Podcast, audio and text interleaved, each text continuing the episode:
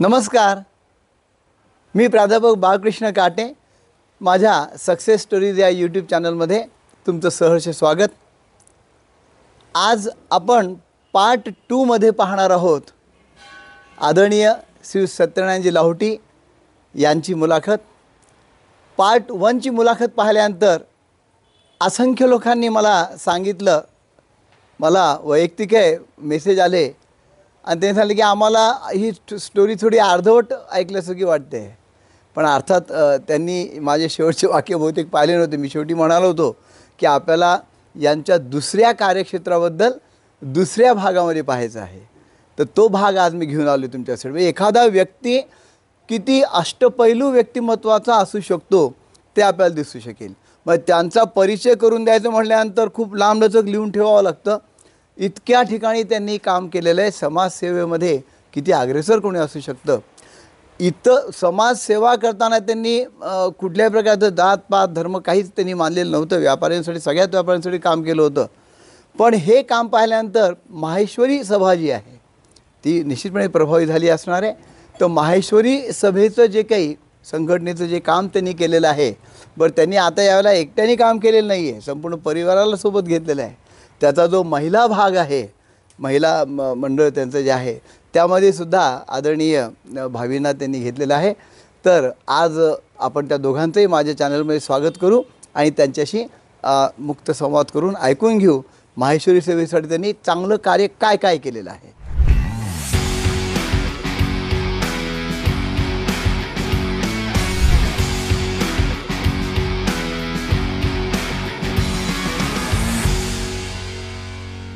मी भाऊ आणि भावी दोघांचंही स्वागत करतो माझ्या चॅनलमध्ये नमस्कार. ज्यावेळेस आपण पहिल्या भागात आपण बोललो होतो त्यावेळेला म्हणजे तुमचं उद्योजक आणि व्यापारी क्षेत्रातलं काम आणि इन्कम टॅक्स प्रॅक्टिशनर म्हणून ते नाव लौकिक तुम्ही कमवलं ते आपण पाहिलं होतं. पण साधारणपणे मी साधारण नेहमी जे बातम्या वाचायचो ऐकायचो त्यामध्ये माहेश्वरी सभेसाठी सुद्धा त्या संघटनेचं आपण खूप मोठं काम केलेलं आहे.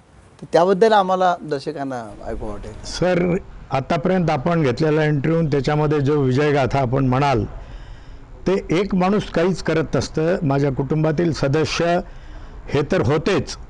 परंतु माझ्या या सहकार्यामध्ये खासदार द्वारकादासजी मंत्री स्वर्गीय त्याचबरोबर आमचे सगळ्यात जास्त स्नेही महादेव आप्पा ढेपेसाहेब अशा अनेक असंख्य माणसांच्या सहकार्याशिवाय हा माणूस घडत नसतो. कष्ट अवश्य करावं लागले. प्रामाणिकता फार मोठ्या प्रमाणात होती. सत्यवादी जीवन मी नावाप्रमाणे सतत काम करत राहिलो.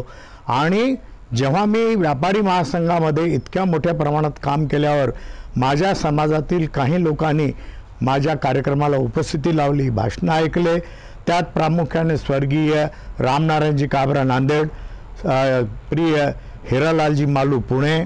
त्याच्यानंतर नाशिकचे धूत मंडळी आणि अनेक शहरातील लोकांनी हे जेव्हा पाहिलं तेव्हा त्यांनी विचार केला की आपल्या समाजाला पुढे नेण्यासाठी हा माणूस बराच आपल्याला सहयोगी राहील सक्षम राहील. आणि एक दिवशी त्यांनी बीडला येऊन शेवटी माझी निवड केली आणि मी महाराष्ट्र माहेश्वरी महा सभा ज्याला म्हणतात सभा म्हणतात. या सभेचा मी अध्यक्ष दोन हजार आठ रोजी झालो.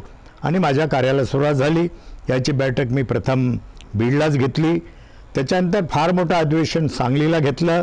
आणि संपूर्ण महाराष्ट्रामध्ये मी असं काम करत असताना जे माझ्या समाजाच्या समाज उपयोगी जे ट्रस्ट आहेत जे श्रीकृष्ण राजीव ट्रस्ट आहे श्री बद्रीलाल सोनी स व्या शैक्षणिक सहयोग केंद्र आहे त्याच्यानंतर माहेश्वरी सभ सब आहे आणि सगळ्यात महत्त्वाचं आदित्य विक्रम बिर्ला ट्रस्ट मुंबई आणि चेन्नई आणि बांगड मेडिकल माहेश्वरी ट्रस्ट भिलवाडा. या सगळ्या ट्रस्टमध्ये मी जोमानं काम हातात घेतलं. मी स्वतः याच्या अनेक मेंबरशिप स्वीकारल्या आणि या माध्यमानं मी त्यावेळेसपासून अध्यक्ष असताना तर हे करणं अनिवार्य होतंच. परंतु त्याच्याबरोबर मी आजपर्यंत ही या सर्व ट्रस्टचा ट्रस्टी असून मी समाजातल्या सर्व बंधूंना हे मी ती सहकार्य करत आहे. बेटी पढाओ बेटी बचाओ ह्याबरोबरच बेटी बिहावो जल्दी याच्यावरही आम्ही खूप फोकस केलं. म्हणजे त्यामुळे समाजात जागृती निर्माण झाली. आणि संपूर्ण महाराष्ट्रामध्ये एक लाख किलोमीटरपेक्षा दोन लाख किलोमीटरच्या आसपास भ्रमण करून मी लहान लहान ग्राम भागात देखील या लोकांना जोडलं. वा आणि जे समाजाच्या ह्या गोष्टी माहीत नव्हत्या कोई भूखा न कोई सोए शिक्षा से कोई वंचित न रहे शिक्षा के लिए सारे उच्च द्वार खुले हैं U P S I P S अशा परीक्षा करता आम्ही. मुक्त हाताने पैसे देतो आणि हॉस्टेल्स आमचे भारतामध्ये सगळ्या मोठ्या शहरामध्ये आहेत. मग ते मुंबई असेल पुणे असेल जयपूर असेल दिल्ली असेल अशा प्रत्येक ठिकाणी हॉस्टेल्स आहेत आणि याच्याकरता आमची जी वरिष्ठ मंडळी आहेत रामपालजी सोनी असतील श्यामपालजी सोनी असतील अशा मोठ्या मंडळीनं आमचे राठी साहेब चेन्नईचे हे एक फोन केला तरी एका मिनिटामध्ये रुपये पाठवतात. इतके मी त्यांच्याशी संबंध जोडले आहे. त्यांना माहिती आहे की हा माणूस एकही खोटी केस रिकमेंड करणार नाही. त्यामुळं अशा माध्यमातून मी आज त्या समय सेवा हे मला घडत आहे. वा वा. या का- या काळामध्ये बीडमधून दोन मुलं आमच्या माध्यमानं दिल्ली या ठिकाणी यू पी एस करता गेलेले आहेत. त्यांना जी आवश्यकता हॉस्टेल असेल किंवा आर्थिक सहाय्य असेल ते इतक्या क्षणामध्ये मिळाले की त्याचं जे आहे ते त्या मोठ्या मंडळीलाही श्रेय आहे. मी तर स्वतःला पोस्टमॅन माध्यमानं फक्त आवेदनवर सही करायच्या अर्जावर आणि पाठवून द्यायचं त्यांना ते मिळत हे गेलं मो- मोठं काम आहे ना. म्हणजे ऍक्च्युली त्याचे काही निकष ठरवलेले असतील की कोणाला मदत हा द्यायची आहे. त्याचे नियम आहेत. त्या नियमामध्ये बसणाऱ्यालाच देतो. आमचं हेच महत्वाचं आहे की एखाद्या श्रीमंत माणसानं जर लालसेपोटी जर अर्ज केला त्याला जर तिथं त्रास होतील असं लातूरला सोलापूरला अनेक ठिकाणी घडलं की तुझ्या काय घरचं चाललंय आम्हाला दे. तर मी त्यांना सांगतो अर्ज माझ्यापर्यंत देऊ दे. तू तिथलं नाराजी घेऊ नको आणि त्यांच्याशी काही करू नको. तर आम्ही या ठिकाणी आमच्या लेवलवर तो अर्ज आम्ही निकाली काढत असतो. म्हणजे अशा प्रकारे अशा प्रवृत्ती असतात अशा परंतु ठीक आहे. हा पण असे जे असले तरी आम्ही म्हणजे त्यांनाही न दुखवता आणि आपलं कार्यभाग आम्ही करत होतो. आता मी म्हणाल्याप्रमाणे या कामी जे आहेत जे आमचे इतके दानशूर समाजातले आहेत की आमचे ब हरिमोहनजी बांगड कलकत्ता असतील आमचे रामपालजी सोनी भिलवाडा असतील आमचे आजचे देशाचे अध्यक्ष श्यामजी सोनी असतील आणि त्याचबरोबर आमचे जे चेन्नईचे अध्यक्ष आहेत बन्सीलालजी राठी अतिशय दानशूर मंडळी आहे. सर जेव्हा या ठिकाणी कोरोना झाला तेव्हा त्यांनी विचारले की लावडीजी आपको क्या चाहिए? तो बोला समाज को आप अगर कुछ दे सकते हैं तो अच्छा है। तो बोले ग्यारह लाख भेजू क्या? तर त्याने अकरा लाख पाठवून जे समाजातल्या अत्यंत गरीब कोरोनाग्रस्त होते त्यांना ते सगळे त्या माध्यमाने एकशे अकरा लोकांना तो निधी गेला. हे तर एक उदाहरण म्हणून सांगितलं पण मग तीन लाखाची मदत असेल बांगड मेडिकलची मदत आम्ही साधारण बिमारीला पासष्ट हजार हार्टच्या बिमारीला ऐंशी हजार आणि क्रॉनिक बिमारीला एक लाख देतो हे पैसे आम्ही घेत नाही आहेत म्हणजे हे समाज या माध्यमातून हे सगळं घडत आहे. हे सगळं श्रेय समाजाला जातं आहे या समाजामध्ये काम करण्याकरता माझे स्नेही आणि मला सतत पूर्वीपासूनच चार्टर्ड अकाउंटंट श्री सुरेशचंद्रजी लड्डा हे माझे सहकारी म्हणून त्या काळी महामंत्री होते. ॲडव्होकेट स्वर्गीय ओमप्रकाशजी कलंत्री हे सहमंत्री होते. आणि अशा टीम माध्यमानं काम होत असतं. जिल्हा अध्यक्ष जयप्रकाशजी कलंत्री होते तुमचे लॉयनवाले. आणि मी म्हणल्याप्रमाणे एकला माणूस कुणीही कधीही कुटुंबातही करू शकत नाही आणि समाजातही करू शकत नाही. हे सगळं यश जे आहे ते समाजाच्या सहकार्यानं त्याच्या पाठिंब्यानं झालेलं आहे. आज मी एखाद्या वेळेस कुणाला मदत मागायला गेलो तर देणार नाहीत. परंतु आम्ही ज्या चन ट्रस्टचे ट्रस्टी आहोत आदिविक्रम बिर्ला त्याच्या अध्यक्ष आहेत राजेश्रीजी बिर्ला मुंबई. ज्या रोटरीसारख्या याला अकरा कोटी एकवीस कोटी दान देतात ते आमचे अध्यक्ष ते आमच्या भूषणाकरता आहेत. तर यांना जेव्हा आम्ही बनलो की तुम्ही ये दो सेंटर छोडो चेन्नई और बंबई आणि औरंगाबादला बोलावलं आणि औरंगाबादला त्यांनी हो म्हणल्यानंतर आमच्या आदित्य विक्रम बिर्लाची दोन लाख मेंबरशिप आहे. परंतु मी एका राऊंडमध्ये पंचावन्न मेंबर मला मिळाले आणि एक कोटी दहा लाख दिल्यानंतर एक कोटी त्या मॅडमने दिली आणि तो प्रघात पडला. नंतर दुसरी बैठक आमची राजस्थानला झाली. त्या माणसानं दोनशे दिले. तिथली जागृती तिथली पॉप्युलेशन मोठी आहे. आणि त्यांनी परत ते रुपये दिले. म्हणजे अशा प्रकारे हे ट्रस्ट वाढत गेलं. आणि हे आजही याच रूपानं काम चालू आहे. वा. आणि आदरणीय भाभींचा कसा सहभाग याच्यामध्ये घेतला आपण? याच्यामध्ये असं आहे की आपण मी जितका बोललो मी कुठल्याही तुमच्या घरताही लक्षात ठेवा. मी देशभरातल्या जितकेही अधिवेशनं झाले जितक्याही मिटिंगा झाल्या त्यांना मी एकला कधीच गेलो नाही. मी सहकुटुंब म्हणजे आम्ही दोघं जायचे. हे पाहायचे कार्य आणि जैसलमेर अधिवेशनला गेलो कलकत्ता अधिवेशनला गेलो जयपूर उदयपूर म्हणजे जितके देशातले अधिवेशन आहेत. आणि त्या ठिकाणी मी स्वतः माझ्या लोकांनी पाहिल्यानंतर मी चिठ्ठी पाठवली किंवा न पाठवता शिक्षणावर भर देण्याकरता माझं आवर्जून भाषण असायचं. जैसलमेरमध्ये मी जेव्हा आवाहन केलं की आपण व्यापार तर करतच आहोत उद्यम तर आपल्या जीवनातला भागच आहे परंतु आपले जर collector commissioner U P S असे जर विद्यार्थी बाहेर पडले आणि त्याच्याकरता जर आपण वेळ दिला तर निश्चित चांगलं होईल आणि ते हळूहळू त्याला चांगली बळकटी मिळत गेली. वा वा. मग भाभीजींचं म्हणजे कधी ना नव्हती तुमच्यासोबत येण्याला? तुम्हाला जावं वाटायचं संघटनेच्या कामामध्ये? नेहमी? आणि मग तुम्ही तुमचं काही म- महिला मंडळाचं जॉईसीचं अध्यक्षपद वगैरे क्या मिळालं वाटतं ना आपल्याला कधी? मधल्या काळामध्ये? अ, काही इथे बीड जिल्ह्याचं अध्यक्ष म्हणून नाही इथे जे मंडळ आहेत आप बोलो. राजस्थानी मंडळाचे अध्यक्ष होते आणि. कोणतंही काम एकटं करू शकत नाही. त्यामुळे माझ्या सगळ्या मैत्रिणी जे सदस्य होते त्यांनी मला खूप मदत केली.